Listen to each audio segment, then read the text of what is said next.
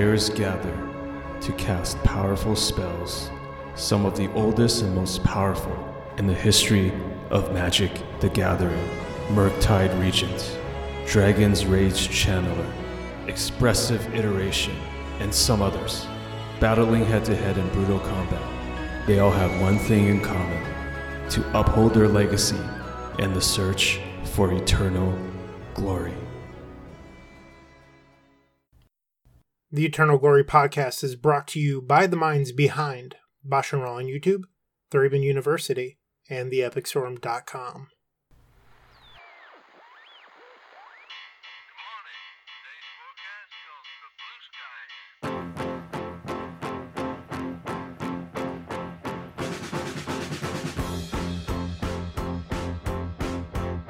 Hello, and welcome to episode 64 of the Eternal Glory podcast, Ragabanned at Last. I'm Phil Gallagher, joined by Bryant Cook and Brian Koval. How are y'all doing tonight? Just great, Phil. Happy to be here. Yeah, I'm pretty stoked. Uh, Raga GTFO. Uh, that's good news. Um, I'm sure we'll dig into it in a little bit here, uh, but it, it's just a taste of the good news we were hoping for. But it's a step, a big one, and I'm yeah, in. just a a little amuse bouche, you know, just Some uh, horse divorce. just uh just get us ready for the, the the future bands to come in i don't know two three seven months you know whenever. Uh, seven months after Modern Horizons three. oh right yeah of course. All right um silliness aside uh in my off time i've been playing some some hades. Uh one of the people on my discord like just picked up the game and was like this game's really fun and they started talking about it and then i was like oh no am I going to spend another 20 hours playing this game now that I've remembered it exists? Yes. Yes, I am. So that was kind of my my free time digression for the last couple weeks since we previously recorded. And since we previously recorded, the school situation has gotten wonkier because now in addition to COVID absences, we're also dealing with actual winter weather. So we have all these like snow days and random like remote days where kids may or may not actually do work and it's been all sorts of crazy. Like we were at school uh, one or two days last week. Uh, the days we were there had random delays. Just it feels like a circus right now, and I'm I want normalcy so bad.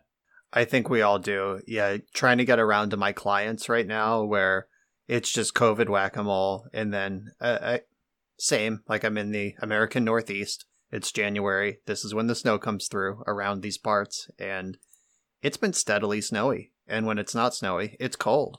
And when it's not cold, it's just warm enough to melt the snow. Then it gets cold again. Recipe for ice. Good luck out there, idiots. Like it's and uh, Bryant's laughing from Syracuse, where they know how to handle this stuff. Like upstate New York gets more snow, and, and they just live with it. It's fine. Uh, but Pittsburgh is like right on the line where we always get snow, but we never know what to do with it.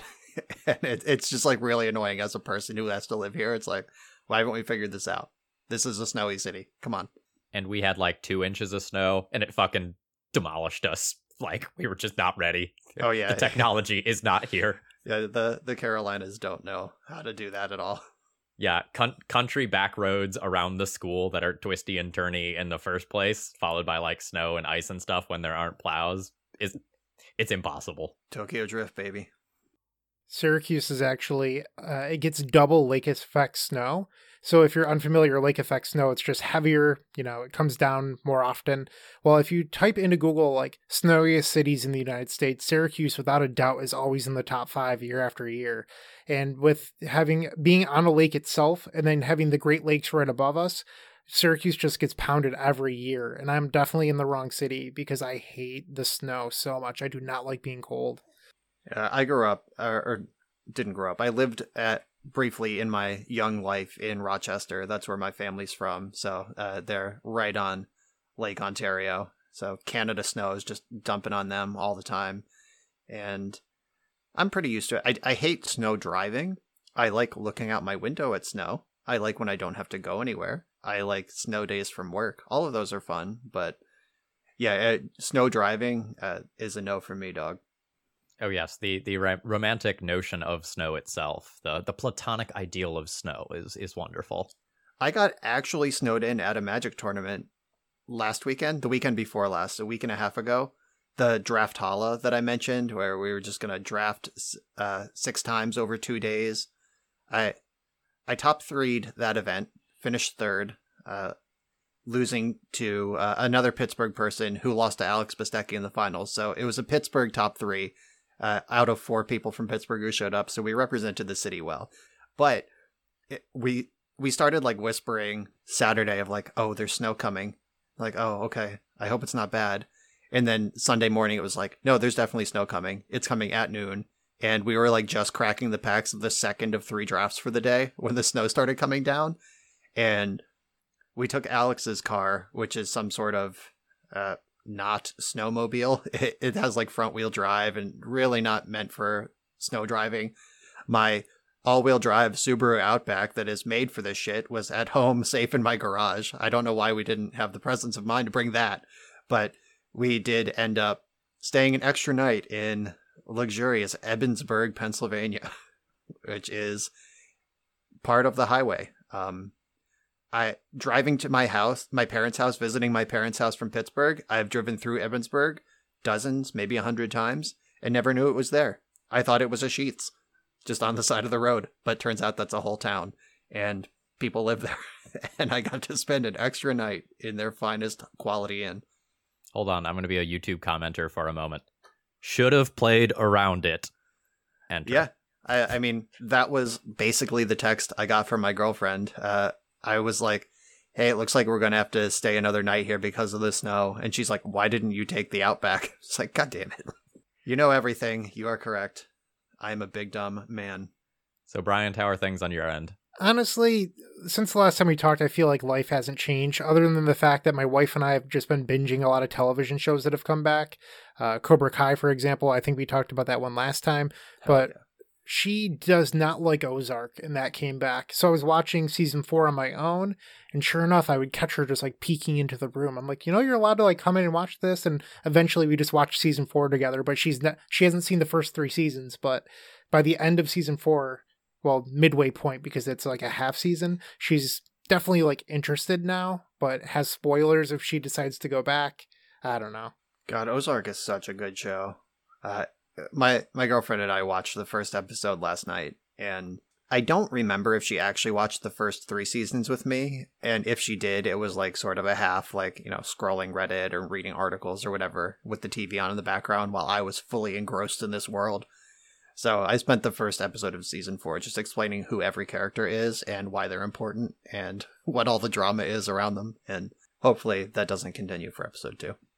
I feel anxious watching it. Like I feel nervous and uncomfortable. Like I don't know if like people like that kind of stuff, but like I like start sweating when I'm watching it because I get so uncomfortable. Like it's bad. which is a hundred percent intentional. Like, uh, spoiler free, uh, Ozark is about a guy who has to money uh, launder money for the Mexican drug cartel because his business partner got caught stealing, and they're they just iced the business partner in front of him, and they're like, "You and your family, or you can make up this two hundred and fifty million dollars that your partner stole from us. Like, up to you, buddy."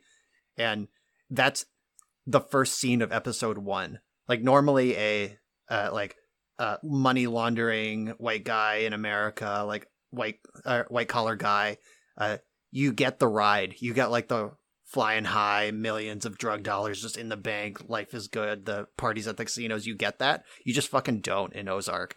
It it starts at the fall, and it's just stressful and miserable, and eh, they're just scraping to get ahead every minute of every episode. Uh, it, it, it it's a mood, but it's it's so good. It reminds me of Uncut Gems, the Adam Sandler movie. If you haven't seen that, same energy.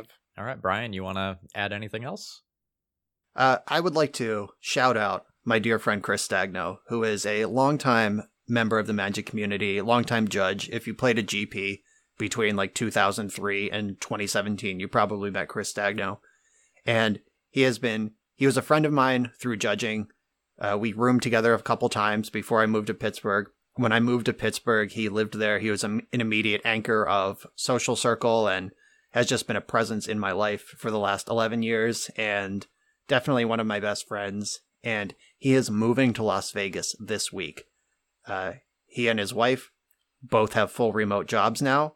They have a young daughter. Wife's family is in Vegas. Uh, they want her to grow up in like a sort of family supported environment, and it's just like it came together very quickly. And that was my travel buddy, my EDH buddy, uh, my my uh, D and D GM, like very important person in my life. And luckily, COVID sort of prepped us for this, where like we didn't really hang out for the last two years anyway. Like we we have group text, we have Discord, we have Zoom, like all that. So very much more accessible than it would have felt two years ago. But shout out to my friend Chris and his family who are leaving my life to go have their own, and I hope it all works out well for them. I know he doesn't listen to this, but got to get it out there somewhere. That was nice. Yeah, it's it's it's nice to have something some some good vibes to just spread to the world. Yeah, yeah. You, you listening right now, find that little piece of you that is moving and needs luck, and just latch on to my shout out to Chris. May, I mean, him and his wife are driving across country to Vegas. Maybe they'll need a couple podcasts to listen to, and they will actually hear this. All right. Uh, speaking of the podcasts, uh, shout outs once, once again to Matt Hackbert for donating to keep the old podcast running, keeping the metaphorical lights on. Um, we still are exploring sponsorships uh, ideas, by the way. Wink, wink, nudge, nudge to any businesses out there that want to get some ad reads going on. We got like 10,000 people or so listening to these. Just saying, we're happy to read stuff. We'd like to get some of that sweet, sweet bread to our editor at Force of Phil. All right, so uh, why don't we hop into the magic updates, guys? I don't know if you saw, I was at least okay at magic this weekend. I went a perfect 10 0 in the Pauper Challenge post ATOG ban, which was pretty exciting. Uh, we haven't talked since the banning in Pauper. The uh, Saturday challenge was actually, a fun fact, won by Affinity, and there was a ton of fairies in that top eight. And then the Sunday metagame just immediately corrected, and it was all decks that slaughtered fairies in top eight, plus this guy. And uh, I got to farm a bunch of people with a bunch of creature removal on their deck that all cut their graveyard hate because Tron was weakened. And it just went really, really well for me. That's awesome. I love when an undefined metagame somebody just threads the needle. It's just like uh, the obvious best deck on day one gets mushed by the obvious counter to the best deck on day two, and you are there with your uh, your scissors slicing through the paper while Rock is not watching anymore. Beautiful, love it. God, I'm I'm so fucking excited about Pauper right now. Like, I I could do another love letter to this format right now. Immediately after the Pauper bans went live on Magic Online, I just like fired up a league and recorded just so I could fuck around and see what the format was like. And I saw some wild shit out there and it was just like so much fun to see people experimenting. Like there's there's a lot of low hanging fruit of the format right now. Like Boros Bully is still going to be a respectable deck with a lot of card advantage via Faithless Looting. Like Fairies is still going to be good. The Monarch mechanic is obviously very good. Um, but there's a lot of stuff that's underexplored. I got my ass absolutely beaten by a white weenie deck. Like actual go wide weenies or like the the heroic deck? Um, it was an ethereal armor mono white deck with a provoke creature. Okay. So essentially, yeah. they just threw a couple pieces of uh a, or a couple auras on that thing, and I was just in the abyss losing a creature every turn, just frantically chump blocking and trying to stay alive.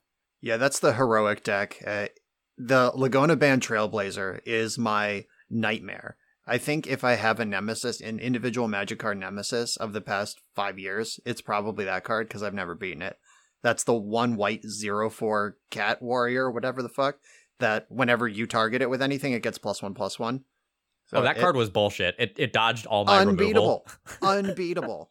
Uh, you you need to be playing black cards to remove it. There's not a not an out to it in any other color in the format and the deck is full of emerge unscathed and uh, the flash aura that gives protection and it yeah fuck that card. Yeah i was excited. I had a galvanic blast in hand. I'm like okay i'm gonna answer this thing. All i need to do is untap with this artifact land and blah. It was just nope. it was just too huge. Yep. Brutal. I think it, i think it was out of galv blast plus lightning bolt range by my next turn. They frequently are. Like i I, I usually find myself chumping with uh, fairy seers for three or four turns while I try to hit land drops to get into double Skred range on that thing. And then they just like emerge unscathed this second Skred. and it's like uh, th- that deck is a pretty bad matchup for blue red fairies, so I have a lot of trauma in that department. Awesome deck though. Yeah, my second update is actually uh, for those of you that are unaware. Uh, during the holiday season, I purchased the Storm Discord from the person that owned it. They were relatively inactive, and we've made a bunch of updates recently. So we're now a level three Discord. We're applying for partnerships soon. We have roles. Uh, we have a content creator role for publishing your stuff and being able to tag your audience. There's a lot of cool stuff we've done. So if you're a part of the Storm community, definitely come back and check it out. Or if you're interested in checking out, it is completely free. Uh, we do have a member section tied to the Epic Storm YouTube channel, but you can still see most of everything up front for free. Nice. I keep getting I keep getting tagged in that server, and I'm like, "Ooh, did I play against Storm?" And it's just Bryant at everyone. I'm I'm throwing my daggers, man. I'm throwing my daggers. We've had some growing pains recently where we're trying stuff out, uh, and we're just like gauging the audience's stuff. Like, if it bothers you, you can go ahead and mute the Discord. You're not going to hurt my feelings, but we're trying to figure out what we can get away with. No, I, I I pop in there from time to time to uh see what you all are up to. I occasionally play against some new bullshit storm variant, and I'm I just have to figure out what's going on with it. Yeah, I'm learning a lot about Discord myself. My Discord community has, in the past three or four months, hit a point where it needed moderation. Like, for the longest time, like for like a year and a half or more, I was just like, come on, everyone be cool. And hoping that that was enough. But then I was like, eh, okay, I do need a moderator. That moderator immediately deputized another moderator. And then a couple weeks ago, they mod- they deputized a third moderator. And now we have actual rules and i fixed the the broken permissions. Like i built the discord originally as just like a cave person. I started streaming on twitch three or four years ago and the chat was like you should have a discord. And i was like okay i do now. In like one second with no work. And it turns out that the the platform is much more powerful than that. So my mods can actually have i have mods there are rules for them to moderate and they have the power to enforce them now, all of which are new developments in my community of 200 plus people.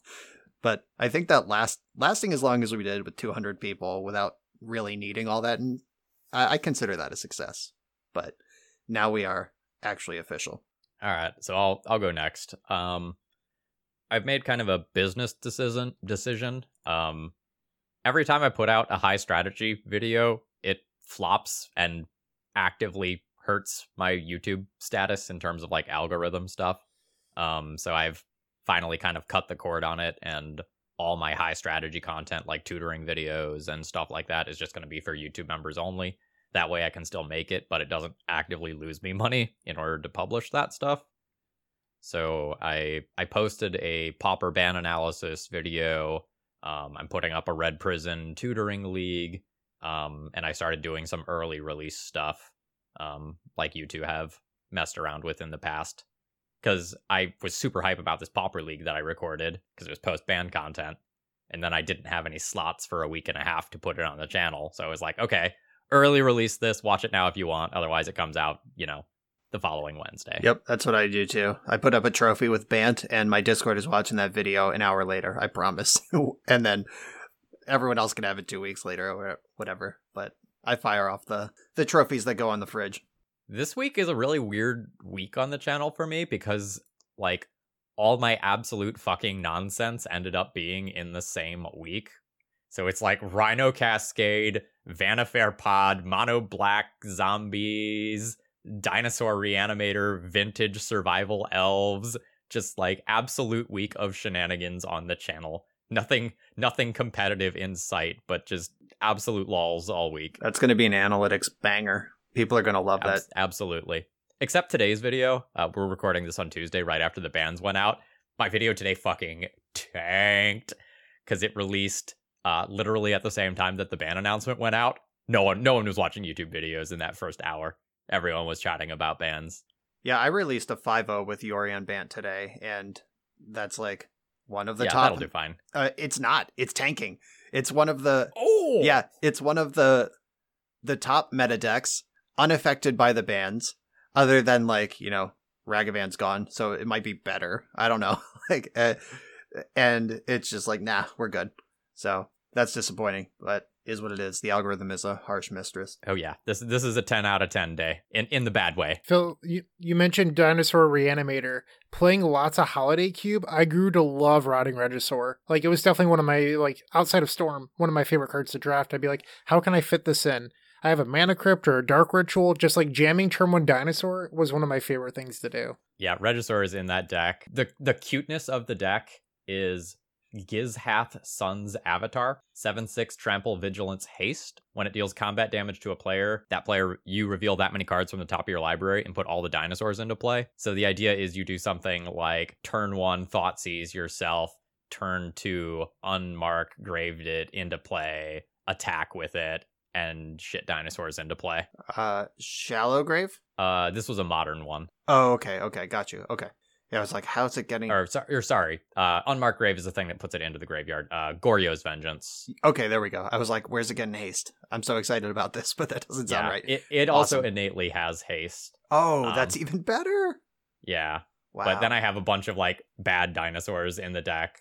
Like I, I threw the Tarrasque in there just for the the D and D reference because like it's a 10-10. Why not? there are no bad dinosaurs, just bad dinosaur owners. That's fair. Uh, I've been playing some Paper Legacy lately. Uh, this past weekend at Titan Game Shop, I made a top four with that Jeskai Hull Breacher deck that's been taking the Moto leads by storm, which I expect will fall off a little because sort of beating up on Ragavan was the whole point of that deck. But it, it's actually just a really cool deck. And calling it Jeskai seems a little disingenuous. Like we're back into old Legacy where like it's built like a 2019 or 2018 Legacy deck where you're just Azorius with a red sideboard. And even calling it Azorius, it's it's like mono blue with plow and ending in it, and it, that it just felt so good. I had six basic lands in that deck, and I played twelve rounds with the deck between the paper tournament and a league I recorded, without realizing that it was show and tell.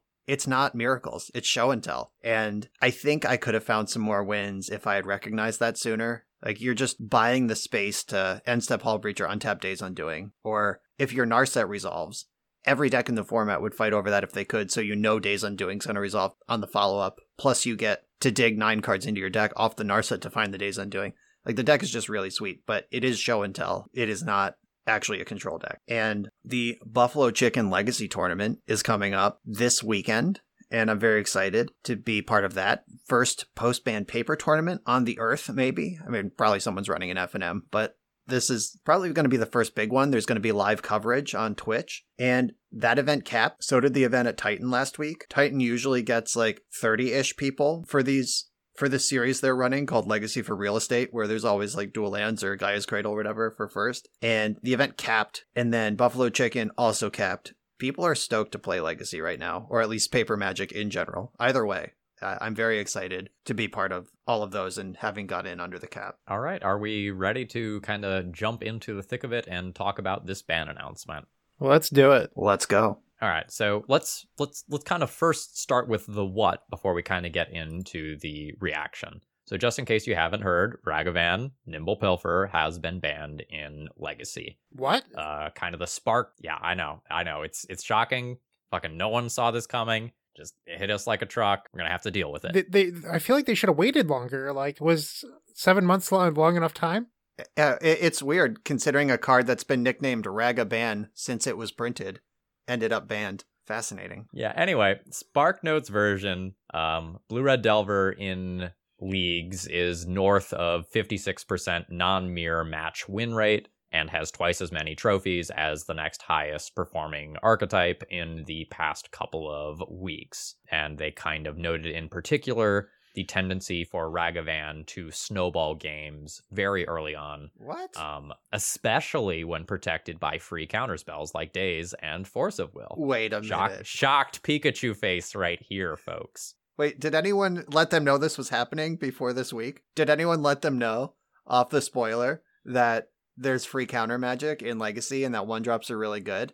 Did anyone let them know about Wrenn and Six or Deathrite Shaman or any of these other cards that exist that don't exist anymore because they're banned? What happened? It's almost like another banned red creature from the previous year. Talking about Dreadhorde Arcanist. Yeah. There, there's a, a, a Dom Harvey tweet that just says when you never get tired of typing the same paragraph, and it's just a screenshot of four different banned things, all talking about cards getting banned from Blue Red Delver, with Blue Red Delver having too high of a win percentage, or or rather Delver having too high of a win percentage, because the exact flavor of Delver varies um, depending on what exactly got banned. All those decks played red, though. To be Oh, fair, abs- absolutely. Grixis, blue, blue red Rug, X it- Delver. yeah, it it's all it's all the same. yeah, good, good, good shell is good.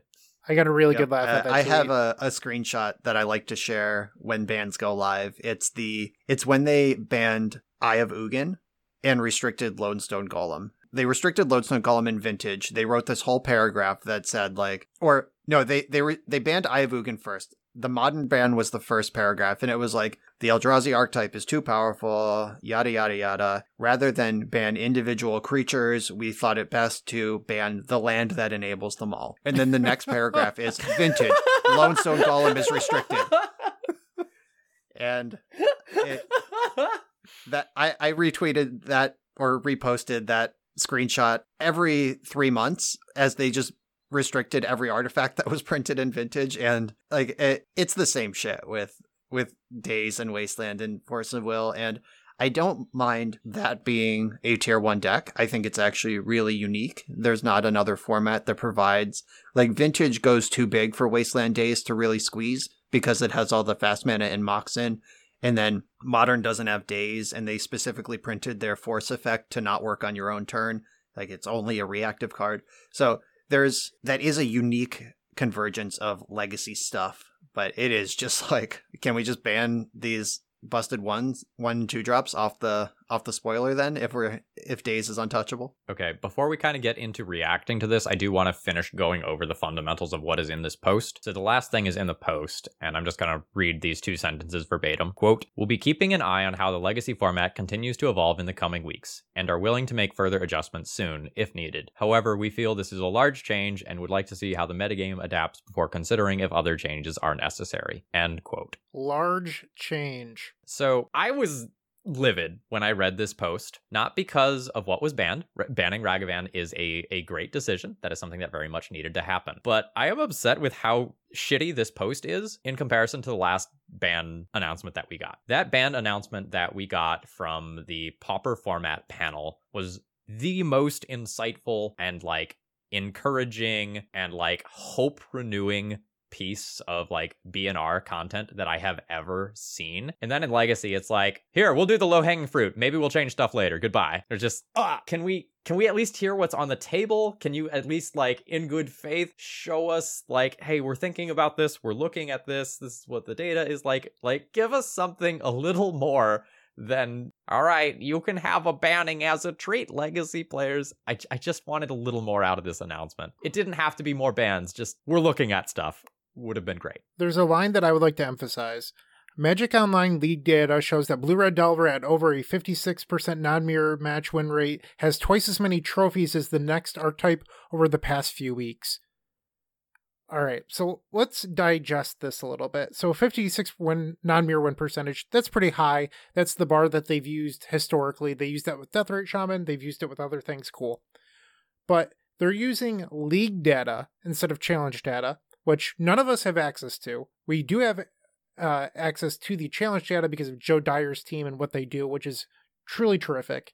And it says over the past few weeks which kind of shocks me because if you look at before Eternal Weekend, they were like, we're going to make a change, uh, well, expect a change, whatever. Uh, and then it didn't happen before Eternal Weekend, and then it waited a few months, and we finally got it now. Cool. But over the last few weeks, so does that mean you weren't looking at the data from the previous five months of people saying that Ragavan was a problem? If you follow Matthew Vuk on Twitter, shoutouts to Mac, does a lot of great data analysis on his Twitter. He posted a bunch of stuff that showed that Blue Red Delver never finished worse than fourth place in a challenge over the course of five months, plus a bunch of other really good insight into the data that Joe Dyer's team collects. And they just chose not to look at any of this. Instead, they looked at two weeks worth of league data when people weren't playing because the format's absolute shit. Come on. Sorry, I'm angry. Like, this announcement is such horseshit. Like, it is so bad. Okay, well, I mean, I don't know what's going on behind the scenes, but yeah, not acknowledging the previous six months and just going in like, oh yeah, since we deigned to look at it two weeks ago, this deck's pretty good. Like that that is disappointing. I do think it's cool that they're willing to tap into and share with us league data because we get like the one published five u- uniquely published 50 per dump or whatever like we don't see all of the 50s and it there there's just mountains like thousands of games being played that we don't get and the legacy data collection team uh, awesome work every week uh, and end of the day that's that's like two tournaments where Moto can just open the vault and look at thousands. And I, I think it is cool that they are willing to use that stuff. Also, I think it's really important that they specified that the last two weeks, I wish they would have mentioned the previous six months as well, but I think it's cool that they specified the previous two weeks because remember last weekend when Delver didn't top eight the the challenge or whatever, and everyone was like, "Look, you whiny babies, it's fine. Healthy metagames evolve. Shut the fuck up." Like I saw some pretty aggro tweets uh, from medium to large accounts that are just like, "Yeah, look, metagames adjust. All you whiners need to just put a put a binky in it." like, and it's like, okay, for the first time in six months, this deck didn't top four a challenge, and we're told to shut up about it and like the the rumors of its demise greatly exaggerated. I like that they said in the last 2 weeks it's gotten more trophies than twice as many trophies than the next leading archetype. Like we are looking now, we're not looking at like cuz some cards like Urza Saga everyone in the first month of Modern Horizons 2's existence was like Saga's going to get banned in modern. This thing's busted. There's nothing like this in history. It's a design mistake. But a- anyone who has played with the card, well, not anyone, there are some hot takes out there, but many folks who have played with the card since then are like, no, this is a design masterpiece. This card is so cool and so dynamic and uh, challenges what we believe threats and answers look like. And just all of that is true of Urza Saga, but it's not true of Ragavan, where it's like, the thing we said in week one is the thing we're still fucking screaming in month seven. And I like that like everyone knows that we've been loud about it, but in this snapshot of the last two or three weeks, it is still dominating, maybe more so than it was in the first month. Love it. The funny thing about this ban is I don't think it really does anything. And I've actually seen arguments saying that this is actually going to make the Delver decks better against the field as a whole. Uh, Ragavan specifically tends to be very good against the other blue decks. And so when you're playing Ragavan, like it, it's something that helps you against like your your control decks and your other Delver deck matchups.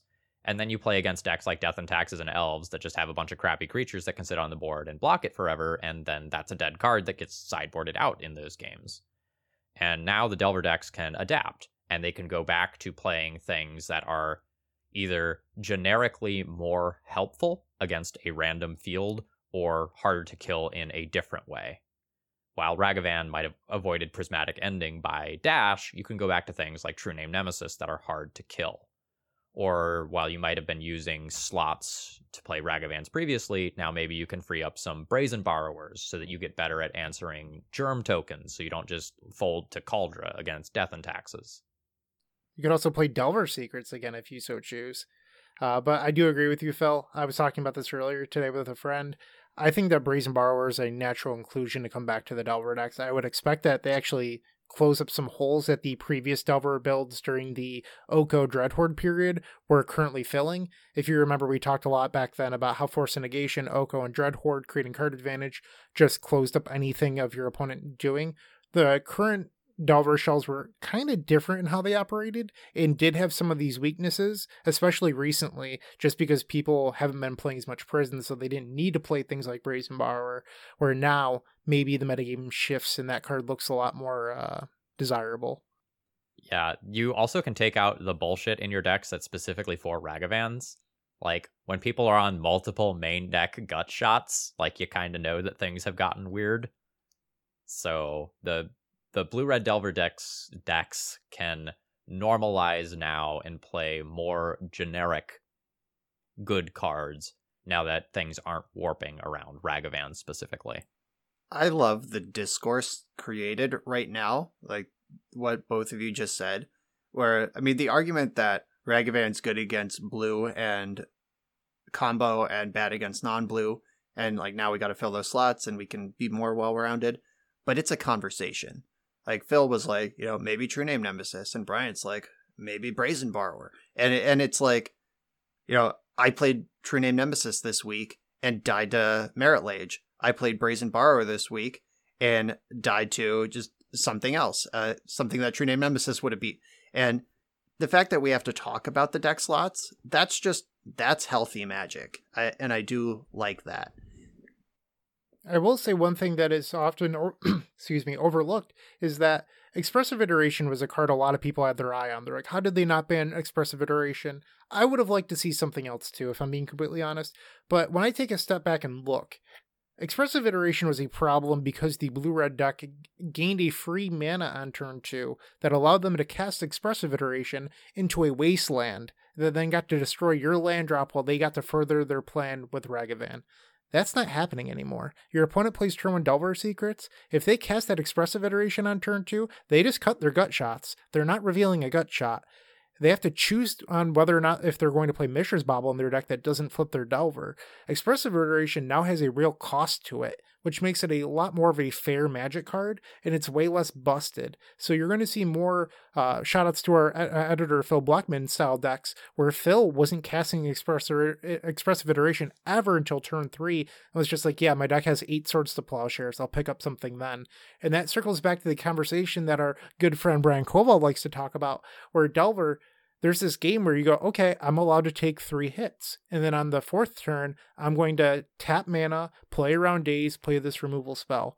There's interesting magic to be had where you're not just straight up losing the game on turn two to Ragavan if you let it hit. Yeah, there is a huge difference between a Delver backed by a Daze or a Force of Will and a Ragavan backed by a Daze or Force of Will. There's a game on camera. I don't remember what I was playing, but my opponent played turn one Ragavan. I used a removal spell on it. It got countered and then my opponent just blood mooned me on turn two. And it was just like oh okay. Gg i i lose. That sort of snowballing is not going to happen quite as as frequently. Daze is still going to be great but uncontested backed up ragavan by one or multiple pieces of counter magic was uh beyond beyond warping.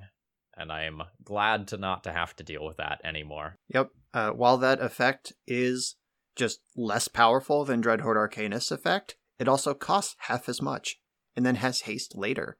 And there's just those things balance out. The the Magic the Gathering mana system is the backbone of this game and why the game is so great. And a card that is slightly worse than a two drop at doing a similar thing but costs one gets uh, gets that bar. Uh, it catches up on mana efficiency, and then just having dash on there for the mid game or for when you know your opponent's gummed up on sorcery speed removal. Just yeah, I, I won't miss Ragavan. See you later. I'm also not going to miss having an unbeatable card in play and then like Ragavan connects and pulls an answer out of my deck to my own cards. And it's just, all right, I'm playing this artifact deck. Everything's great. I can't possibly lose from here. And then like Ragavan hits a Karn randomly and shuts off all my lands. Yeah, sweet fucking Jesus. Like maybe like every time I would get upset about that, I would like have this this true like internal monologue of like am I a casual? Does my brain not work right? Like, like getting hit by a miracle spell. If you're mad about that, I mean, drawing a card is the most dynamic, potentially game changing action in every turn of every Magic game. And Miracle just really puts the spotlight on that in a way that uh, can feel tilting. It's like, oh, they had to miracle the terminus. It's like, yeah, I, I could have drawn Supreme Verdict and cast it too. Like a lot of times if I just had a different card in my deck. Like Miracle is creates dynamic, exciting gameplay by highlighting a thing that is natural. Yoinking cards from your opponent's deck is unnatural. Uh, uh, like that's not a thing that happens often in Magic, especially at that low mana cost. And all the times Ragavan hit me and like I brainstormed in response and it cleared a dead land from my brainstorm and I'm like, thanks, Ragavan. Balanced out by the times it hit me and just took my Teferi or my Narset and just like fucking blanked my control deck. I I don't know how reasonable it was to be as upset as I was about those hits, where it's like I put one Teferi and you just took it. Like I needed that. Uh, I, all of those things. Uh, I, I don't know. Maybe that feel bad is just in the the human psyche, or maybe it is an actual game design problem, or maybe the human psyche is a giant factor in game design, and and they overlap. But they didn't mention feel bad moments in the the announcement. They mentioned like data and win rate, so I, I do appreciate that they they didn't validate me either way on that concern. I will say, I think it's, and I might have mentioned this before. How wild is it that they put this ability on during a COVID era in history, where you playing with your opponent's cards that are covered in germs and all these other things? Like, yes, I want you to reach across the table, take your opponent's COVID infested card, put it on my side of the battlefield. I don't know. Like, it always just struck me really strangely because like even when i was playing some paper magic after i got my booster or whatever i never wanted my opponents touching my stuff i was like hey i don't know where your hands have been or where you've been just like let's shuffle around stuff and pretend to, uh, that it, we're gonna be fine or whatever but it always like uh, why do you have to touch my stuff and it always seemed really weird to me that they waited until the middle of a pandemic to create this ability Well, I think that's totally coincidental timing. yeah, for sure. Like that that stuff's years ahead in the pipeline. Yeah, people who don't even work at Wizards and whose uh, like NDAs have worn off at this point are speaking freely about MH2 design. Like th- that that thing was in the pipeline for a long time. So I, I don't know. It, it is it is funny that that happened. They also released Godzilla Death Corona like as the world was shutting down from the coronavirus. I'm sure they didn't plan Uh. that either. yeah Good, so good times. I would like to point out, and Phil, I'm not trying to target you here or make fun of you here, but a lot of people wanted Murktide Regent banned. And I think one of these cascading effects, like I mentioned with Expressive Iteration, is without Ragavan, you now get to selectively pick and choose where your removal goes. So things like Murktide Regent, you know, they're going to have a bigger target on their head because you don't have to kill a Delver or whatever replaces Ragavan. You can, you know, take a few hits, see what they do, make an educated decision on what's going to be more important in that game. You get to, you know, be more selective, I guess is what I'm trying to say here. And I think Murktide Regent and some of the hate surrounding it is going to die down a little bit. Do you have any thoughts on that? Um, I, I do I do agree with Ragavan in the deck. Like sometimes Murktide Regent literally came down on turn two because of that extra Lotus Petal worth of mana that you got, and that was beyond bullshit. Especially considering all the other lines of text on that card. That sort of thing is going to happen a little bit less frequently. I still think Murktide Regent is probably going to be a a problem card. Like Delver's not going to stop putting instants and sorceries in its graveyard. Like Delver is definitely not going to take that card out of the deck. It's it's just so powerful. Um, large evasive creatures that can pitch to force of will and can make themselves bigger. Like that's still a recipe for something that is very very very good. We may see a little more tension in deck building as some of the Delver decks might become a little more reliant on Dragon Rage Channeler than previously, but you know that that card's still going to be very good. I like the pivot that if we think back to various Rug Delver builds over time, there were builds that Delver was the only thing that could attack if Rest in Peace was in play. Like there were Grand Prix top four lists that the the threat base was like Delver, Hooting Mandrills, Tarmogoyf, Wrenn and Six, and just all of those things just nuke the hit the graveyard and those don't function anymore. Ragavan just did a completely sideways different thing, uh, generating the card adva- like even even uh, Dreadhorde Arcanist got bricked by a Teferi or a Rest in Peace in a way that was interesting. But Ragavan just in business for itself, contrary to what every other creature in the deck's trying to do.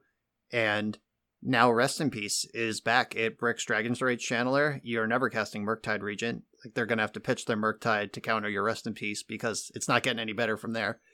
Like I, I do like that that angle now that it, there's an exploitable angle if these blue red decks lead too lean too hard into the graveyard.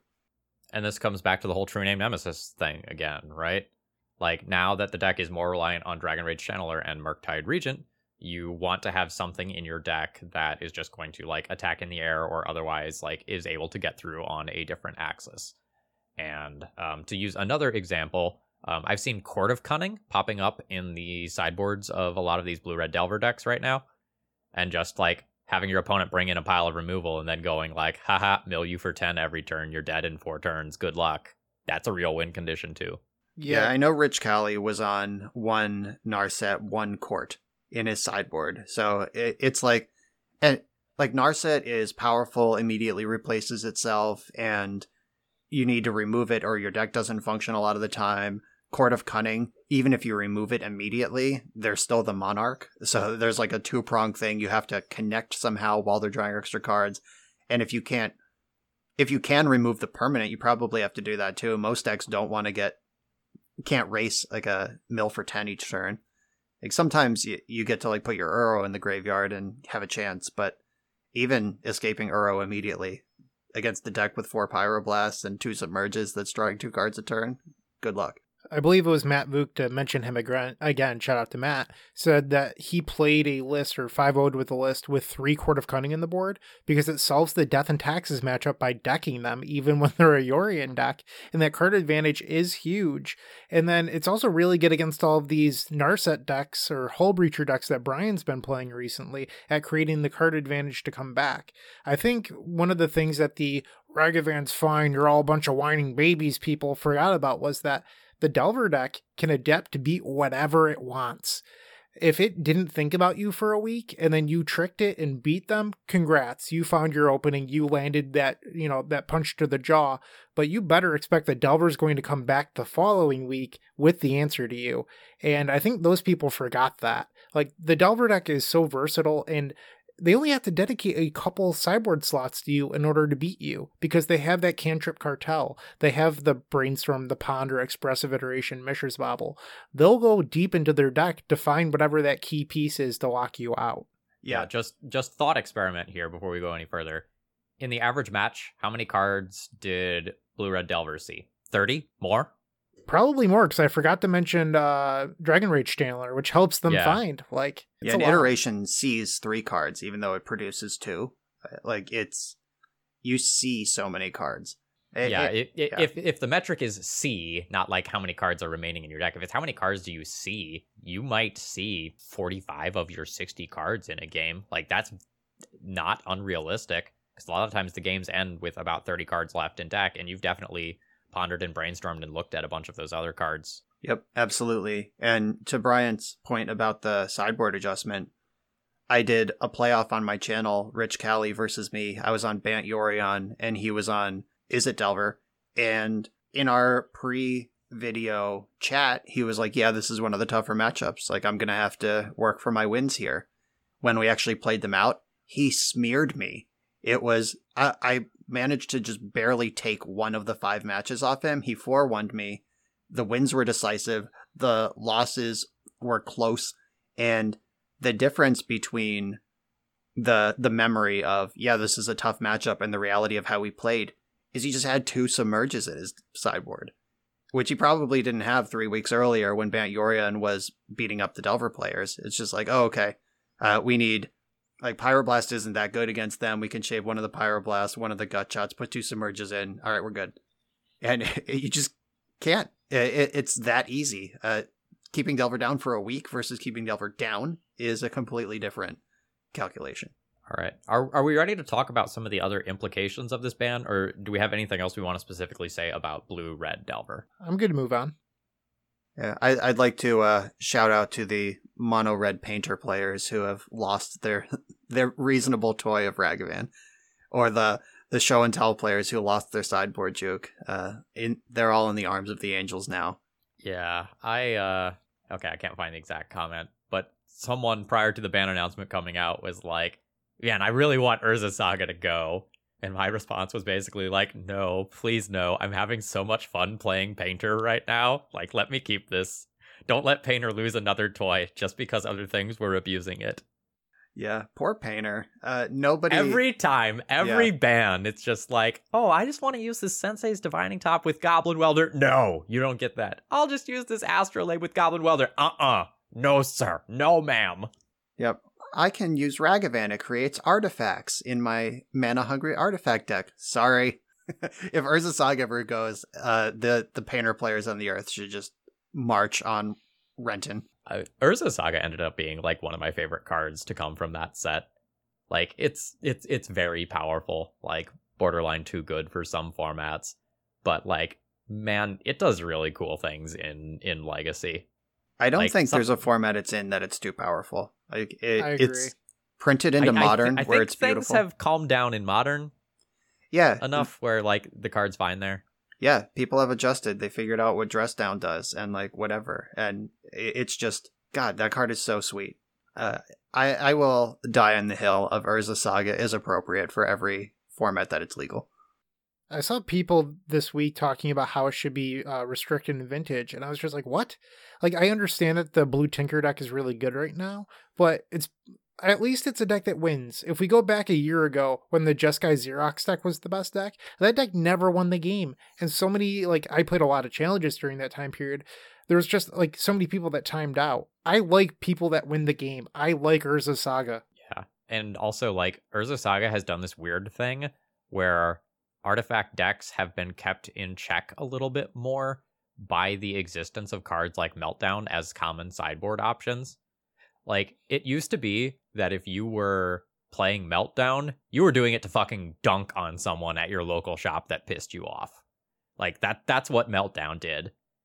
And now it's just like, oh yeah, Meltdown. Like that card's sold out at Cardhoarder or GoatBots or whatever. Like it's really good right now. You should have a playset. Like you you want to have access to that card. And I think that's really cool, except when I'm playing the artifact deck, and then you know, it's bullshit, and I go wah for good YouTube engagement. Wow, that is the sound. All right, so like this Ragavan ban has happened. Blue Red Delver doesn't, uh, you know, change much. You know, it adjusts for four main deck slots probably, and a couple of sideboard cards, and it'll it'll move on. Do we think there's any like long-reaching implications? Do you think there's any archetypes that are, you know, poised to take advantage of Ragavan being gone or anything like that? I, I Um, have my eyes on a couple of decks, but where where are your thoughts at? Um, I'm looking Doomsday right in Thassa's Oracle's beady little wet eyes. Uh, that uh, Izzet Delver was the natural predator to Doomsday, and I think a lot of folks are going to fully embrace Uro nonsense now that Ragavan's out, because, uh, like we said, Ragavan really helped in those blue matchups and the combo matchups. So people are going to be on blue and combo more than they were previously. And I think a lot of those people are still going to lose to Delver, but uh, the the idea of like, yeah, my Uros are free now, uh, or it's time to play Doomsday. Uh, I'm looking at that. If it's okay, I'd like to dissect the Delver versus Doomsday matchup a little bit. I've actually played it quite a bit, and uh, I have some thoughts, if that's okay. So, Ragavan was always an issue because of the natural, hey, I'm going to exile the top card of your deck, and that made it really awkward because if you're a deck that's trying to make the top five of your card, five, top five cards of your deck win the game, it's obviously a little bit awkward depending how you build it. Doomsday players figured out, hey, you should always put a cycler on top and then your ideas inbound or whatever. But initially, Ragavan was kind of awkward. Or you would get those games where Ragavan accidentally exiled your one main deck Thassa's Oracle and you cried yourself to sleep. Those games are gone. That said, Delver's coming back and is a faster clock than Ragavan, so Doomsday has to be a little bit more cautious of their life total. That's one give and take. I think something that isn't being talked about enough is how bad Personal Tutor is against the f- former, I'll, I'll use former now, Blue Red Delver decks where Ragavan made it so you could never cast Personal Tutor and pass the turn. So now these decks can go back up to three, possibly even four tutors for Doomsday, which changes the game quite a bit, especially now that people have decided that they don't like the consider deep analysis package anymore, which has been a trend over the last few weeks. So now you can increase your personal tutors. You're now a more consistent deck.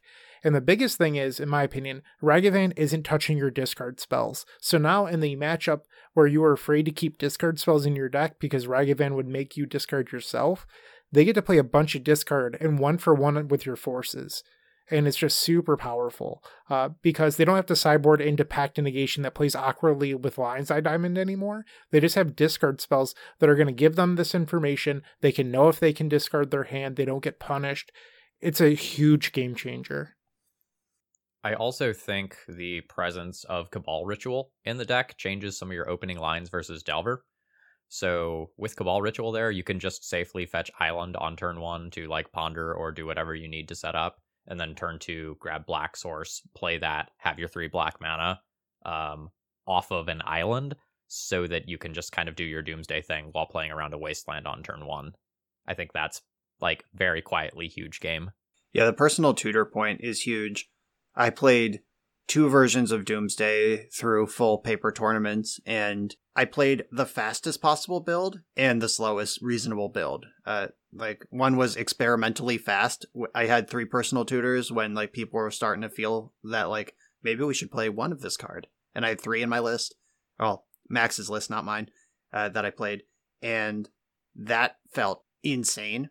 And then the experimentally slow build with like Baleful Strix and Infernal Tutor and stuff, which uh, w- mostly determined was not a great way to build the deck, but it was like the the thing that I felt in the in the difference between the two tournaments was when you draw every time you draw personal tutor, you're like, fuck yeah. Your deck's full of cyclers and cantrips. It's frequently just put it in your hand for two mana or one.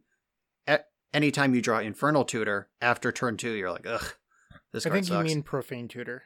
Oh yeah, yeah, yeah. Not Infernal Tutor. Yeah. You cannot play Infernal Tutor in Doomsday. I don't recommend it unless you want a second Doomsday in your hand. Yeah, Profane Tutor is what I'm talking about. The suspend one. Yeah. Uh Profane Tutor, like drawing that on turn three or like like that like turn four, like I need some action here. Brainstorm, hit personal tutor. All right, we're in business. Turn four, brainstorm, looking for action, find it profane tutor, like, uh, we're still not in business. So uh being able to lean in on personal tutor, which is is that the most powerful tutor in legacy that's left right now i mean i know it only gets sorceries but like a bang for your buck that's got to be like one of the most objectively powerful tutors I'd Is- agree. yeah i, I don't know I don't know. Like there's there's things like Recruiter of the Guard that when you start factoring in Ether Vial and Flickerwisp and stuff actually have a huge amount of value as well. Like it's a very different sort yeah of tutor, yeah it's all right? contextual of course uh, i i just I, I understand where you're coming from. I, I don't know maybe that's the- uh, either way someone is going to dissect that statement and i'm not going to retract it but I, I will say like mystical tutor is on the ban list and profane tutor is pretty close in the context of the doomsday shell You mean personal? the thing you what the fuck did i just say you just said profane this time. jesus You, you right. love your tutors. We we get it. You love tutors. There's so many. There's so many. Yeah, personal tutor is the portal printing of mystical tutor, and everything from portal is worse than its normal version.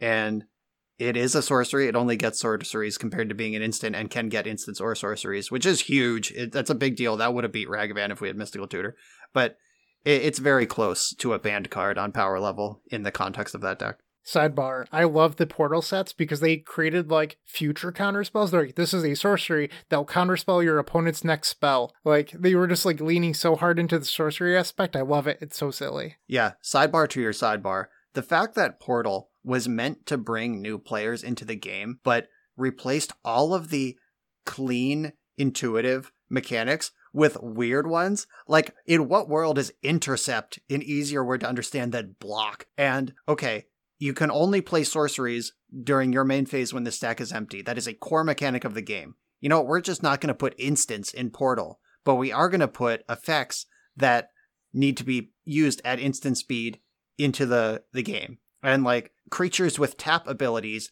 that can only activate on combat before your turn like what what the fuck okay uh, i'm done with that let's let's back it up All right, so the, the the stack has resolved. It's empty again. Um, I'm gonna go ahead and cast elves. All right, so elves is a deck that I think has been a sleeper pick in Legacy for a while. There's a couple of uh, elves pilots who have done very very well. Uh, you know, kind of despite the dominance of uh, blue red delver and a couple other decks over the past five months or so. And I think now that a lot of these like gut shot type cards are going to be temporarily leaving the format. That deck is going to be even better positioned than it was a little while ago. Like let's let's not forget that Allosaurus Shepherd is absolutely just like a batshit insane card that they effectively get to play eight or more copies of due to Green Sun. That deck is sweet, and I would not be surprised if that deck just randomly spikes a few tournaments here and there. the only things i would argue to that statement are that I don't think it's a sleeper deck. I think it's wide awake. And I think everyone who plays Legacy knows it. And I don't think it will randomly spike tournaments. I think it will earnedly and brutally spike tournaments. Okay, maybe maybe I maybe I didn't uh, lay it on thick enough there. Yeah, Elves I is fucking good, folks. Elves Yeah. is really fucking good. That deck put up uh what like six or seven top eights across the three Eternal Weekend tournaments while winning one of them outright. Uh, like this is not a sleeper. This is a banger, and uh, I think the fact that we the reason we don't see more of it, uh, at least IRL, is probably the price of cradles. I don't know, like that's a pretty significant barrier to entry, uh, but that sort of starts to put a toe into the IRL versus online meta discussion, which we've I think sniffed out is mostly a fake thing anyway. But uh, I I think that not overlapping with anything, the, the elves cards don't go anywhere else is part of the problem and the deck is pretty complicated to learn it's kind of it kind of has like doomsday syndrome or like old ad nauseam tendril syndrome where uh, it this is clearly the best thing to do but it's really hard and i don't want to I think elves is hard to play optimally, whatever that means. But the thing is, with elves, you often have 20 lines that you can take, and 17 of those lines will probably get you there just because the deck is doing so many different powerful things. Sometimes your margins are small, and then other times they're like, okay, I glimpsed, I drew a cradle. GG. Oops, I didn't kill you next turn. I'll kill you, you know. Or I didn't kill you this turn. I'll have to kill you next turn because I miscounted something. That deck does silly things. And Allosaurus Shepherd makes it just so easy to close the game. Yeah, like the mono speed one drop elves that plays like actual Llanowar elves, the full Boda, Heritage Druids, Quirion Ranger, all that stuff. That deck, once you goldfish the fundamental lines uh, a few times, just just watch a few episodes of TV, goldfish through the deck, you'll be able to pilot it. The Hello Newton, Oops All Cradles, Am I a Fuck, that Maverick deck's deck? hard. Am I a Am I a Rock deck?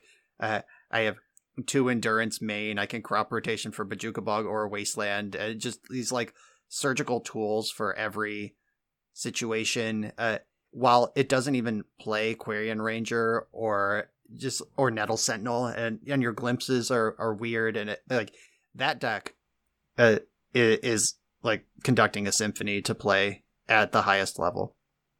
I'm to go against the grain here. I don't think Elves gets any better or any worse. I think it's going to stay exactly where it's at.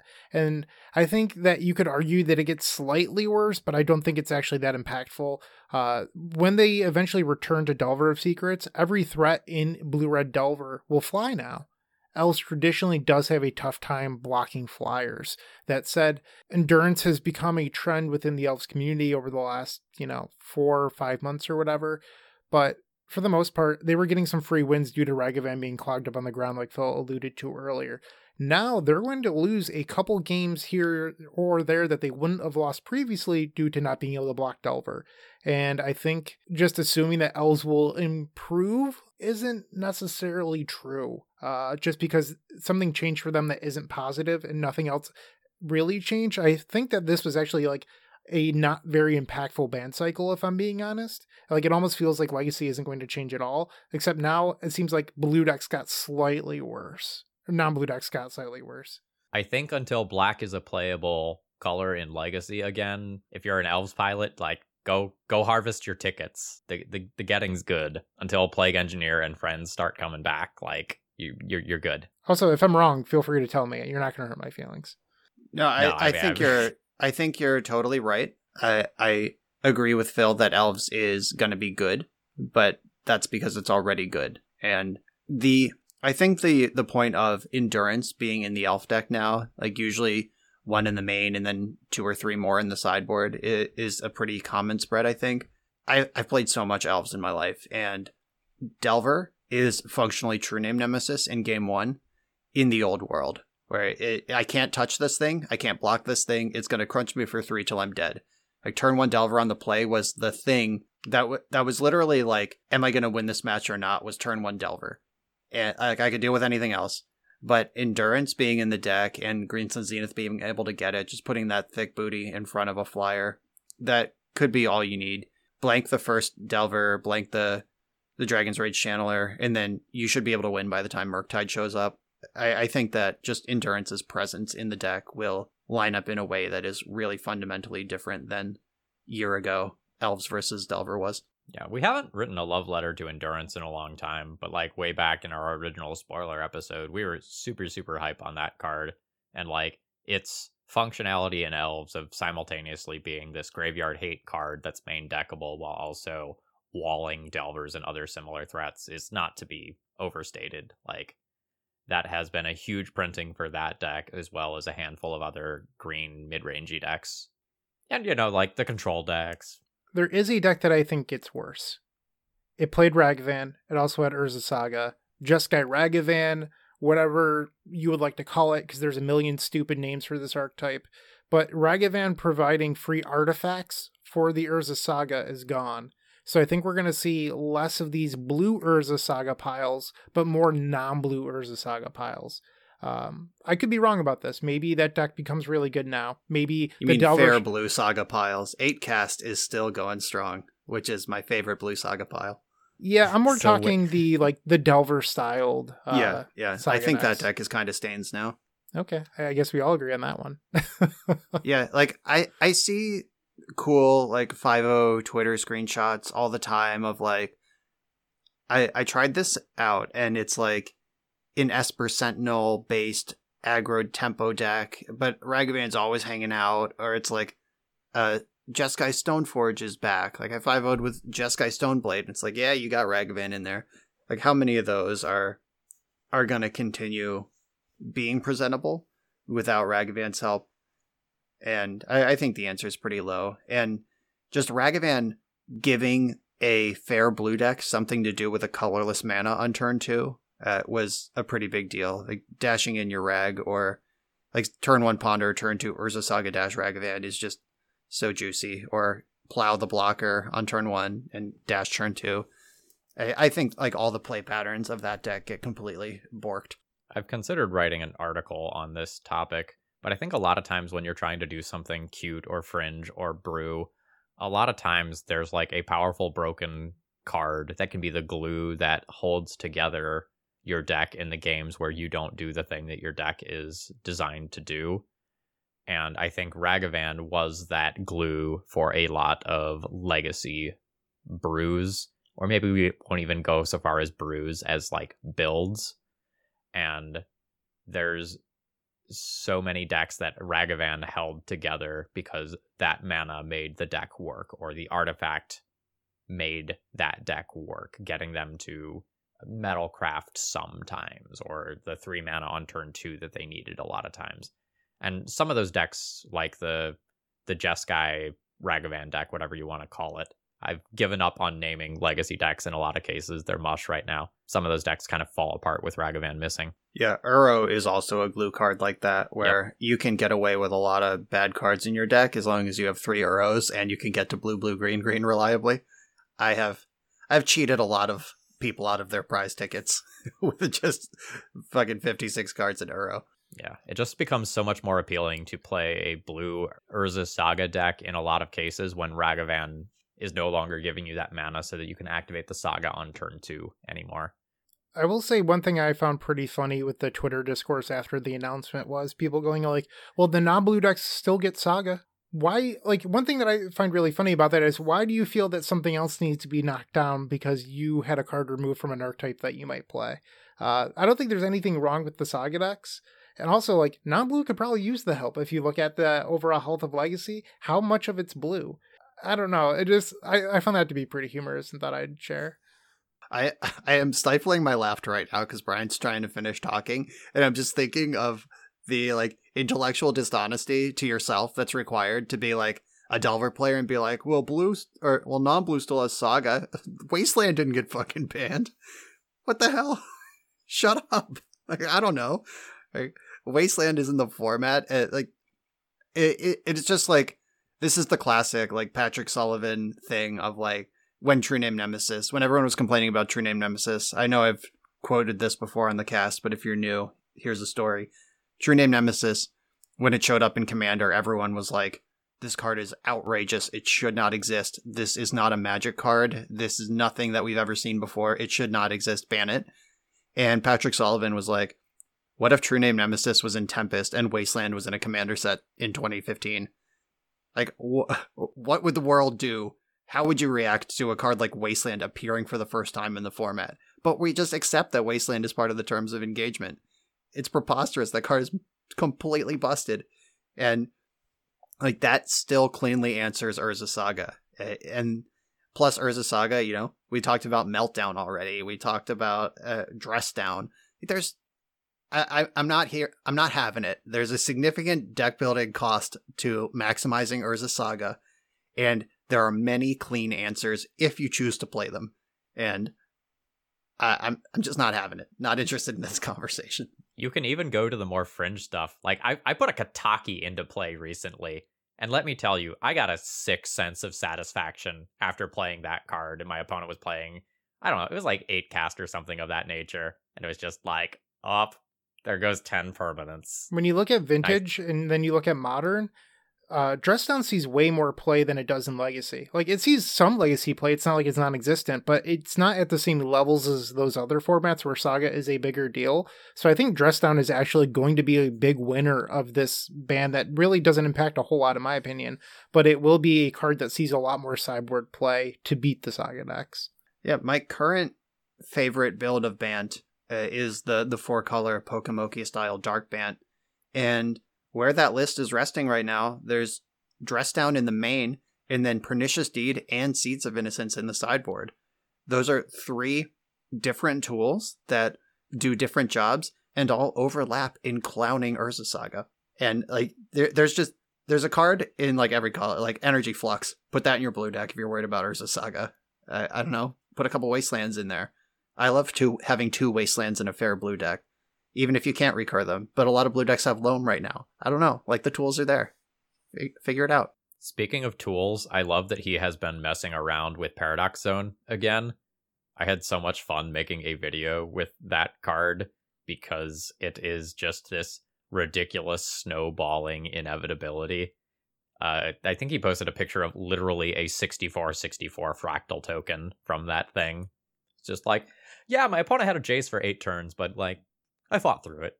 Yeah, uh, he and I talked about that because my big work, my big study session on the Dark Bant deck was when I was challenged to get a trophy in three tries for $500. I was like, okay, uh, I've gotten less than that for top eighting premier events, so this is worth putting the work into.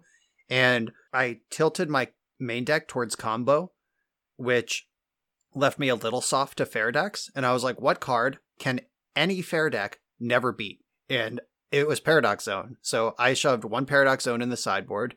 It filled up the space of like three main deck slots that I had pivoted off of fair and into combo. And uh Pokemoki, like over the course of my videos, was like, Yup, that was impressive. And then he adopted it himself. And it's it's pretty hard to justify a card that's just for fair mirrors in a deck that's built to crush fair mirrors but it that card is just worth it. I love me some Paradox Zone. Yeah, shout out to whichever one of you sickos out there originally donated to get me to try that card because it was a hundred percent worth it. Like I, I played four in the video that I played with it, which is like obviously way too many, but I wanted to see how good the card was. The answer was good. Were you like ancient tombing into it or like rectoring? Like how how dedicated were you to this, or was it just like a normal deck with four copies?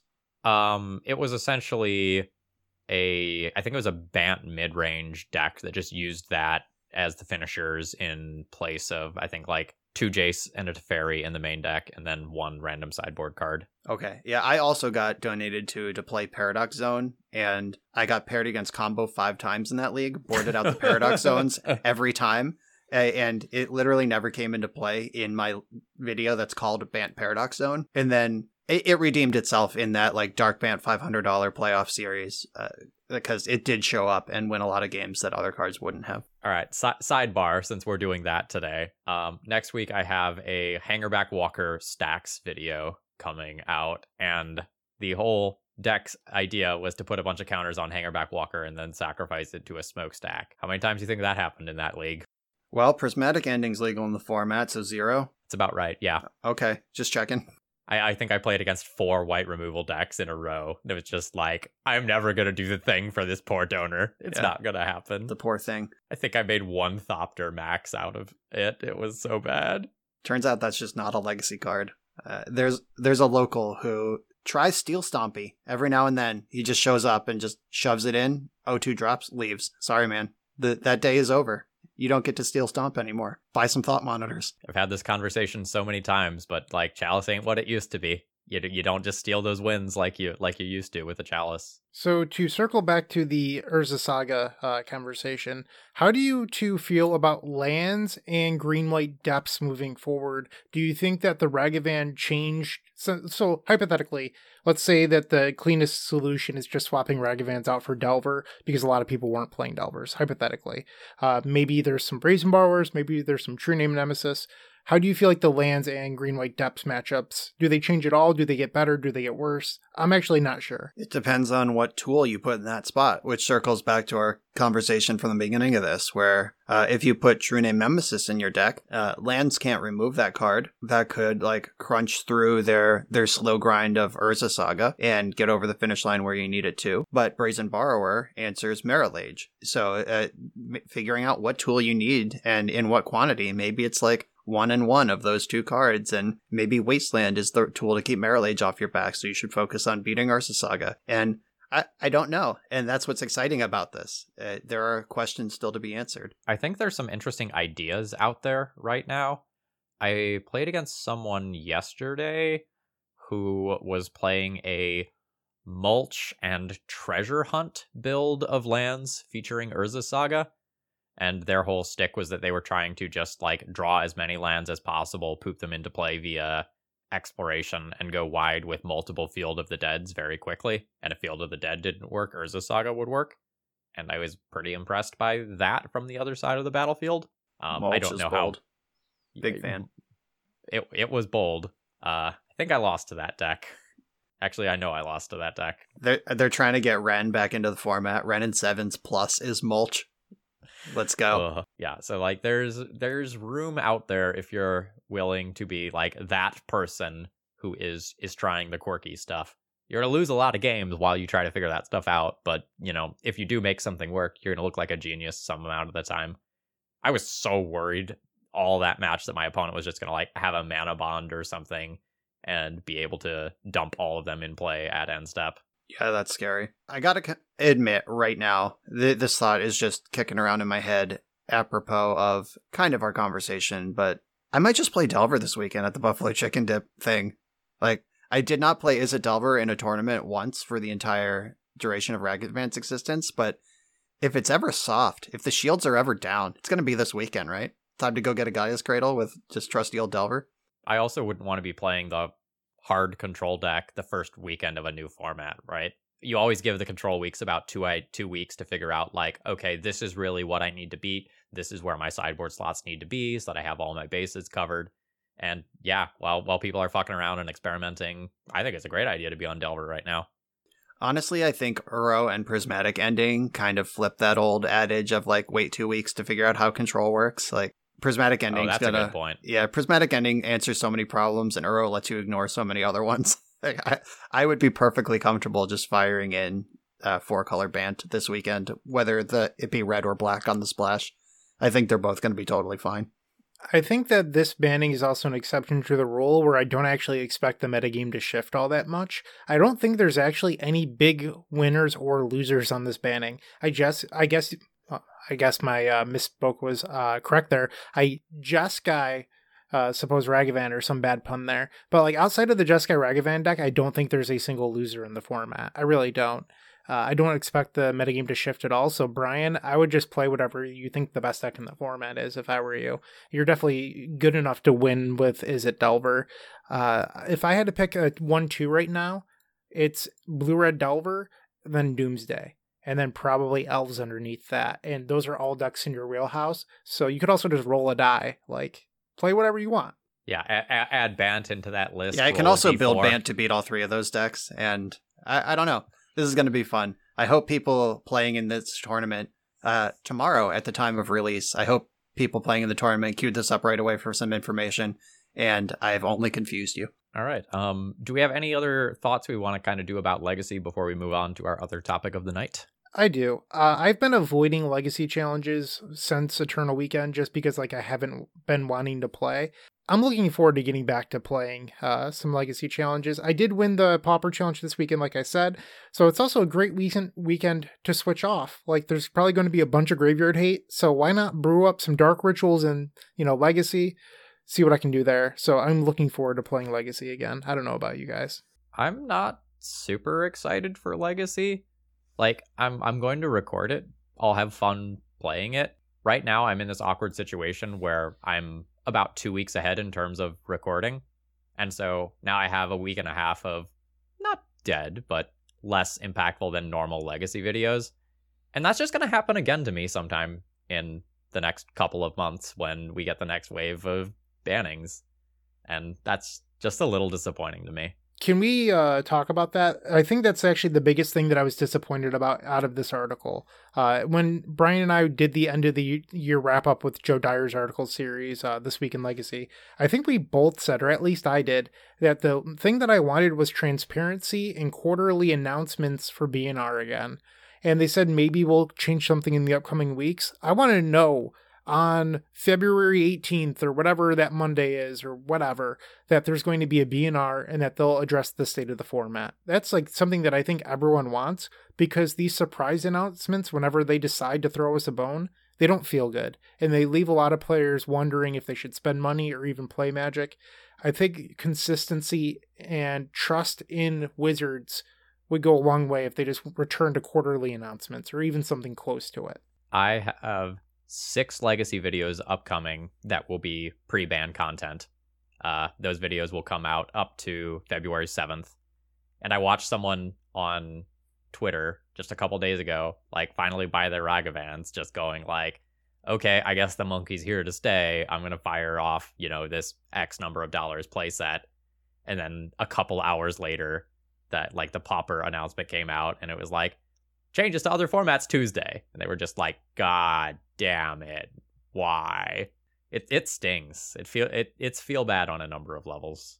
I get wanting to have the flexibility in of banning things when thing like when like the time is right, but more more transparency, more well written, informative things like we're seeing from the Pauper format panel, where it's like we're watching these things.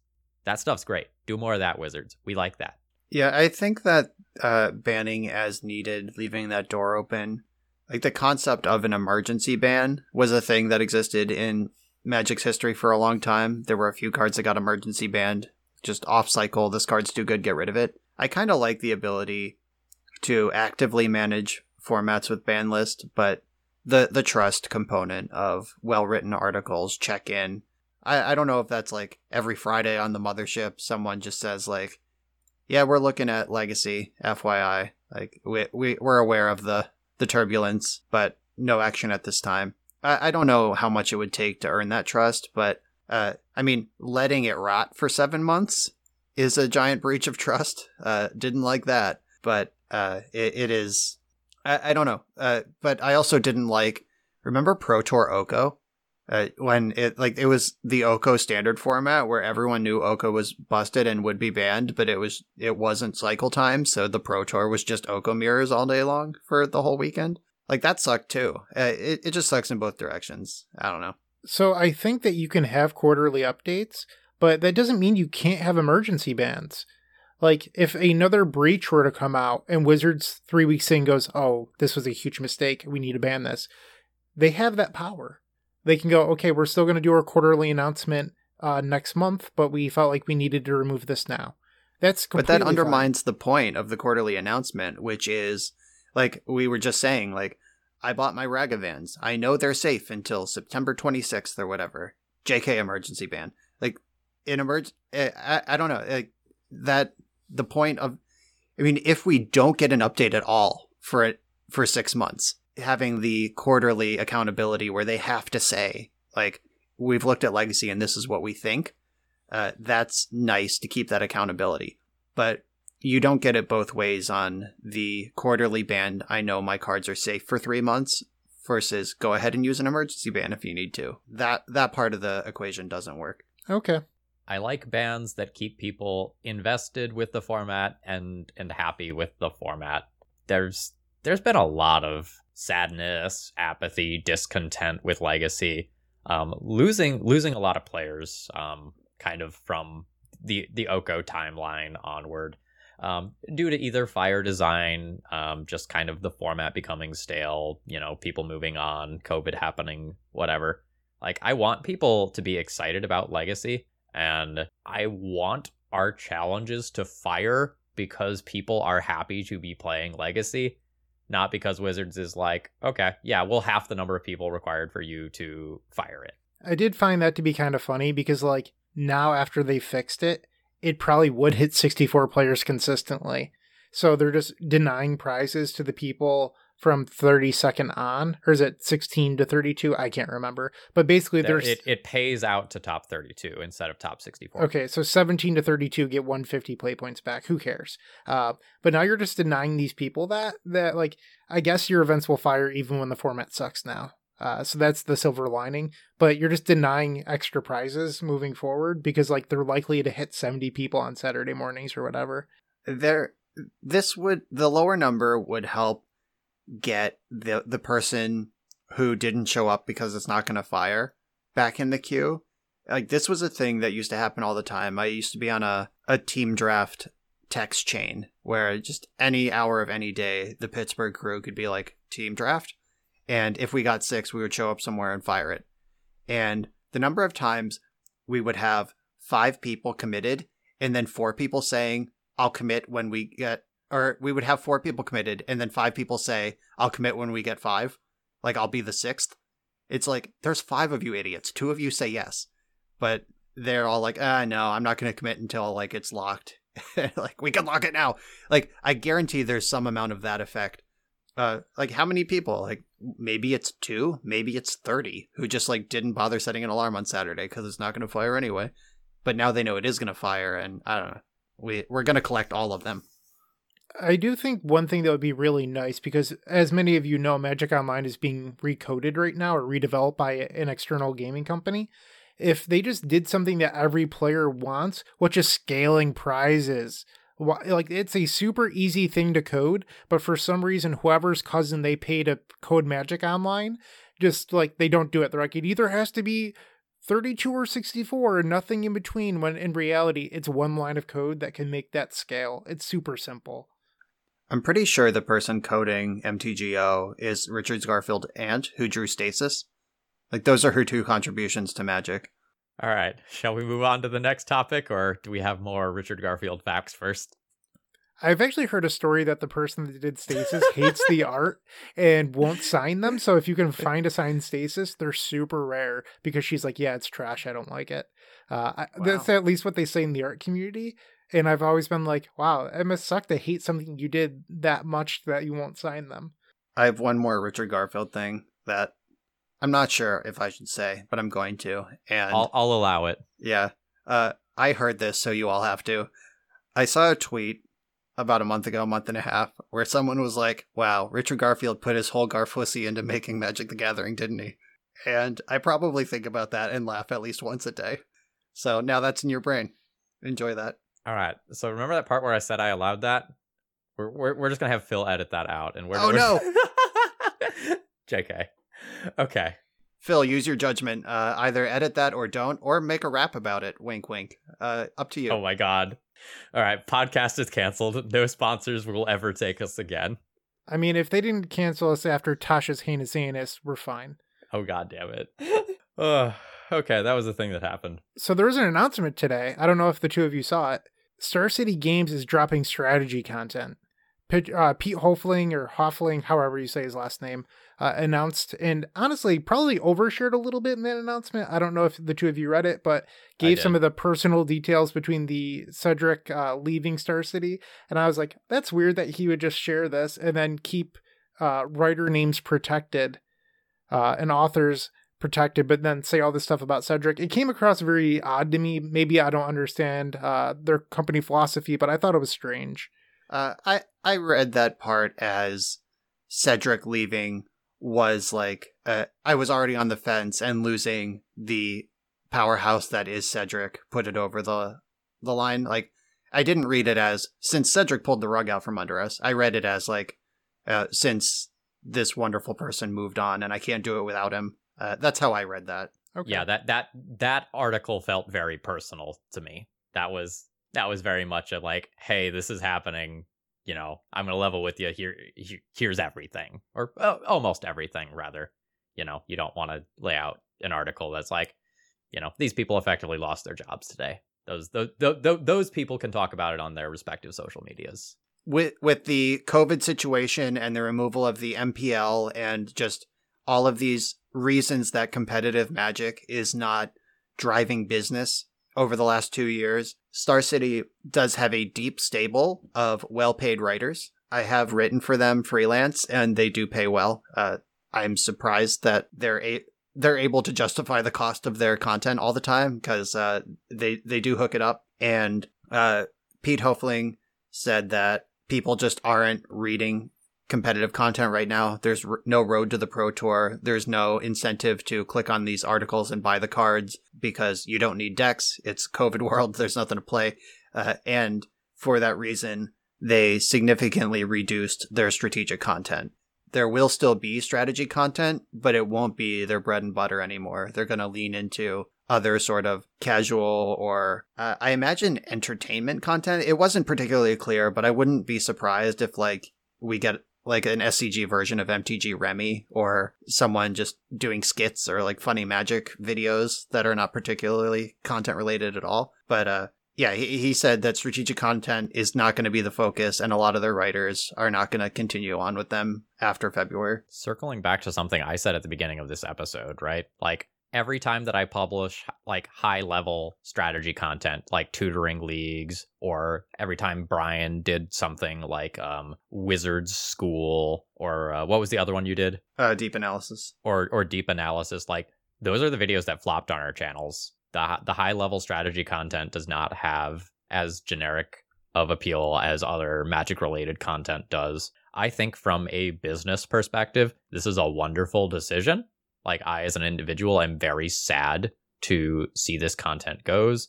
Um, I had SCG Premium for years and years and years, uh, mostly because I lived in Roanoke and they handed it out like candy there. Um, but like I, I read so many article articles on Star City. Like I know a lot of those writers either personally or kind of secondhand. Uh, I'm I'm sad to see those people not writing anymore, and I hope that many of them go on to find other things where they can still do what they're doing. But from a business perspective, I don't think there's a shadow of a doubt that like that's a good business decision for the company.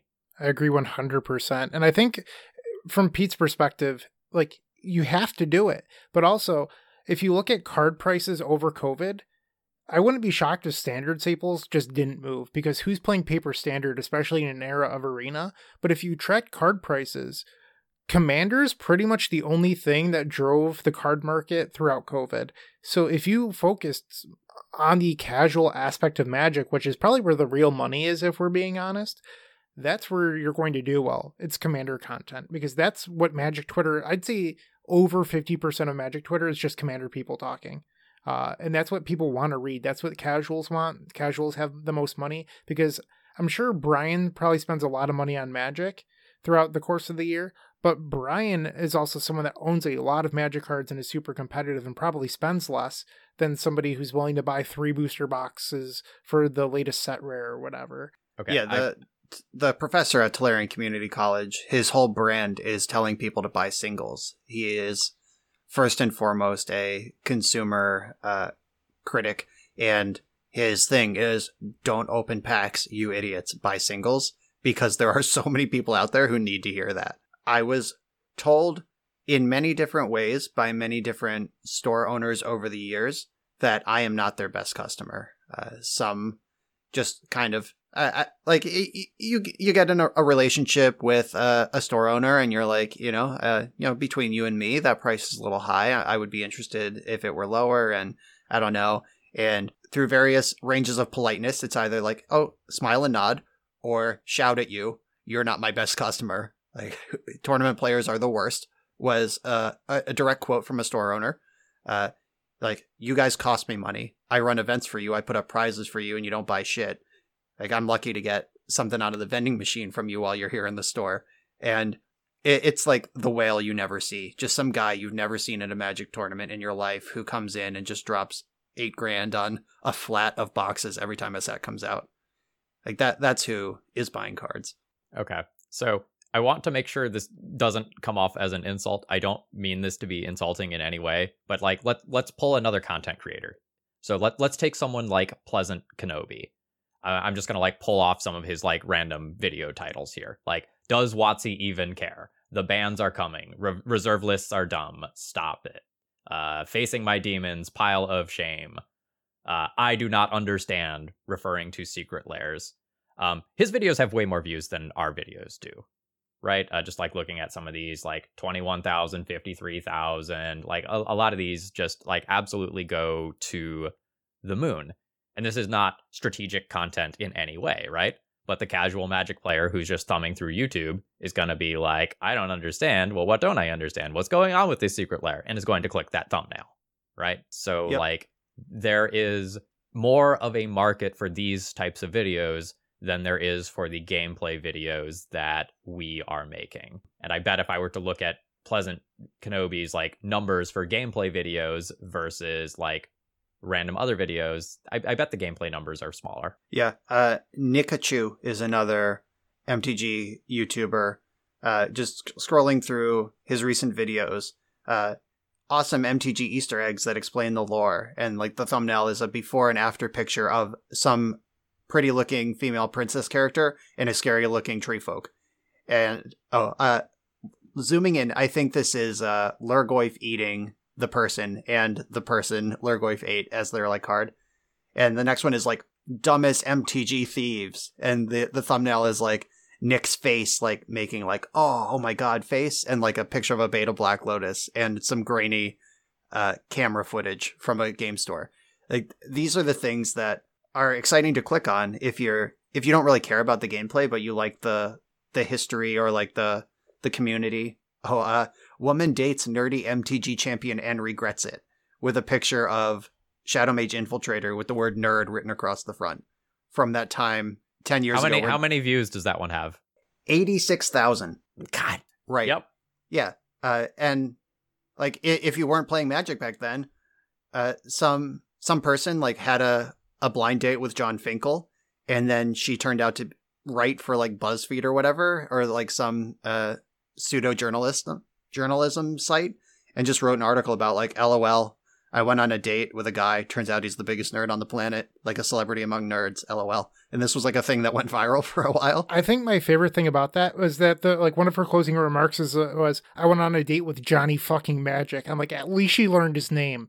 Like, yes, you refer to him as Johnny fucking Magic. And uh, we don't need to relitigate this whole thing, but I'm pretty sure she just like played the nerds. Like it was just like a giant troll thing that generated tons of clicks. Like I I shared the article on Facebook or whatever our platform was back then. Like I everyone I know did.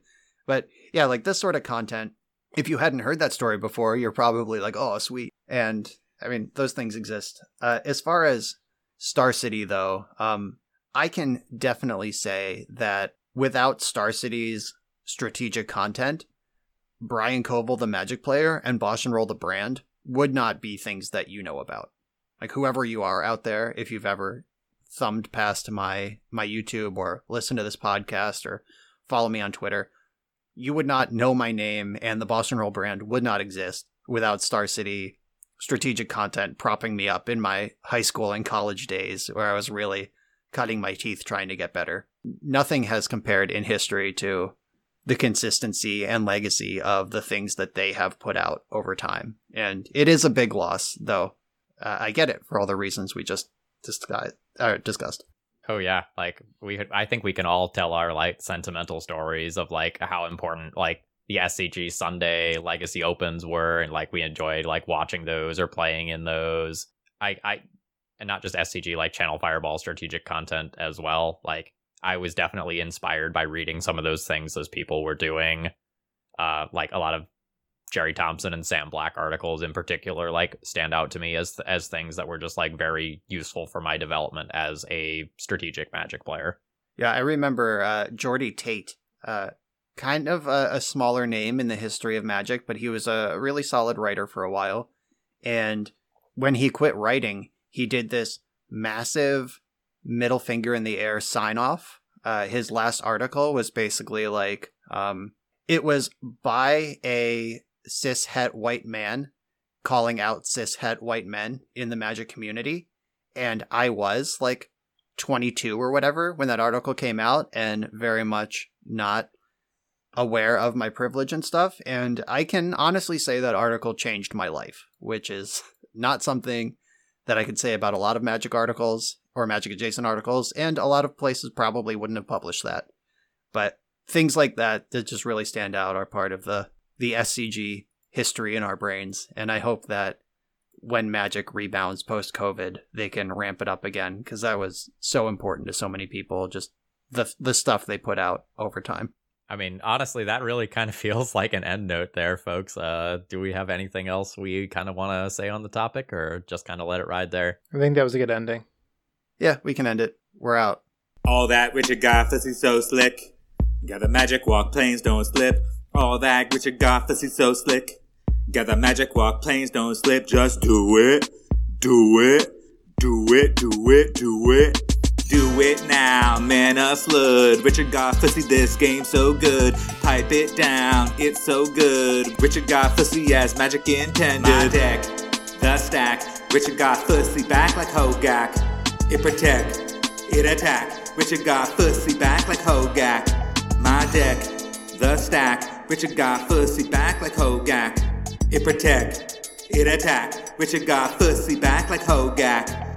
Playing this game like Garfield intended. Cast the stasis, make a stay in suspension. Can't get a signature that are too absurd. Call me Johnny fucking Magic King of the Nerds. This guy fussy got no time for monkeys. Banned after seven months, super unlucky. No one could have seen that it would be a problem. Making mana drawing cards, free spells to stop them. They wrote the same paragraph citing the reason that we gave them before Eternal Weekend. My deck, the stack. Richard got fussy back like Hogaak. It protect, it attack. Richard got fussy back like Hogaak. My deck, the stack. Richard got fussy back like Hogaak. It protect, it attack. Richard got fussy back like Hogaak.